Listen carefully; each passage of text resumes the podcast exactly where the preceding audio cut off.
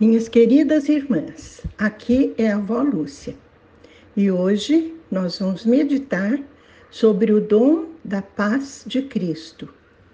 Vamos então meditar sobre as palavras de Jesus na última ceia, que está no capítulo 14 de João, versículo 27, quando ele disse: Deixo-lhes a paz, a minha paz lhes dou.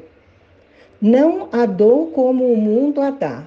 Não se perturbem os seus corações, nem tenham medo. Pai, esta é a tua palavra. Pedimos, Pai, que o Senhor a revele a nós, para que a possamos entender em profundidade, para que possamos te conhecer cada vez mais. Isto te pedimos em nome de Jesus. Amém. Vejam, minhas irmãs, nesse momento, Jesus estava nos dando o dom da paz, da sua paz. Ele fala: minha paz lhes dou. E acrescenta: Não a dou como o mundo a dá, porque o mundo não tem paz, não tem a paz de Cristo. Aquilo que o mundo chama de paz é apenas ausência de conflitos, mas não vale para a vida espiritual daqueles que não têm a Jesus, daqueles que não estão unidos a Cristo, daqueles que não têm o Espírito de Cristo habitando em si mesmos. Então, aqueles que têm paz, têm os corações tranquilos e nunca têm medo, sejam quais forem as circunstâncias de sua vida. Já no capítulo, nesse mesmo capítulo, no versículo 1, Jesus já tinha dito: Não se perturbe o coração de vocês. Creiam em Deus, creiam também em mim, porque a fé, a fé é a única maneira que temos de agradar a Deus, porque a palavra diz: sem fé ninguém pode agradar a Deus. E a nossa conversão e a consequência que é a nossa salvação, provém, em primeiro lugar, da nossa fé. João 16, 33 diz o seguinte: Eu lhes disse essas coisas para que em mim vocês tenham paz. Neste mundo vocês terão aflições. Contudo, tenham ânimo, eu venci o mundo. O que Jesus quer nos dizer aqui? Que apesar das aflições que porque passamos e estamos passando, todo mundo está sendo afligido de uma forma ou de outra, a paz de Cristo permanece em nós. Permanece em nós. Por isso eles falam: tenham ânimo.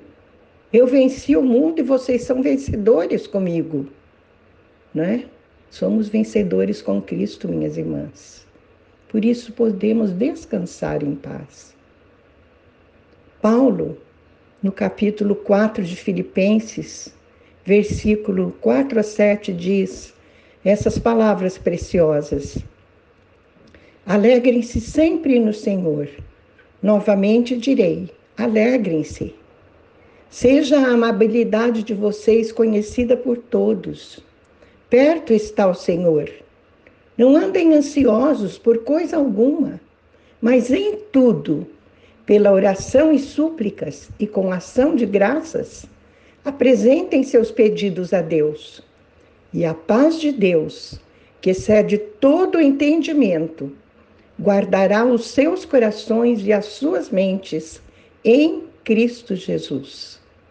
Vejam, Jesus havia dito: tenham ânimo, né? E Paulo diz: alegrem-se no Senhor. Alegrem-se. Ele é o autor da nossa vida. Ele nos escolheu. Ele nos acompanha passo a passo. Ele nos salvou derramando seu sangue por nós. Temos muitos motivos para ser alegres, minhas irmãs. E aqui Jesus, é, Paulo diz, né, Paulo, seja a amabilidade de vocês conhecida por todos, porque quem tem a Cristo é amável, sabe que o Senhor está perto. Quem tem a Cristo não anda ansioso por nada, sabe que o Senhor está atento às suas orações e súplicas. Por isso, Ele está sempre atento aos nossos pedidos, sejam eles quais forem e em que momentos forem. E Paulo nos exorta também à ação de graças, isso quer dizer a sermos agradecidos. Não nos esquecemos de agradecer ao Senhor tantas dádivas que Ele nos concede a cada dia, continuamente. E diz que a consequência de andarmos assim em Cristo é a paz de Deus que excede todo o entendimento. O que, que significa excede todo o entendimento? Que nós não podemos entender. Porque a paz de Deus é algo tão extraordinário, tão sobrenatural, que excede, que vai além do nosso entendimento. E essa mesma paz guarda os nossos corações e guarda as nossas mentes em Cristo Jesus. Quer dizer que os mesmos pensamentos de Jesus são os nossos pensamentos. Em Colossenses 3,15, Paulo diz: Que a paz de Cristo seja juiz em seus corações visto que vocês foram chamados a viver em paz, como membros de um só corpo, e sejam agradecidos. Outra vez, vejam. O que significa que a paz de Cristo seja juiz em seus corações? Significa que a paz de Cristo é o sinal da presença dele nos nossos corações. Se não estamos em paz, minhas irmãs, alguma coisa está errada conosco.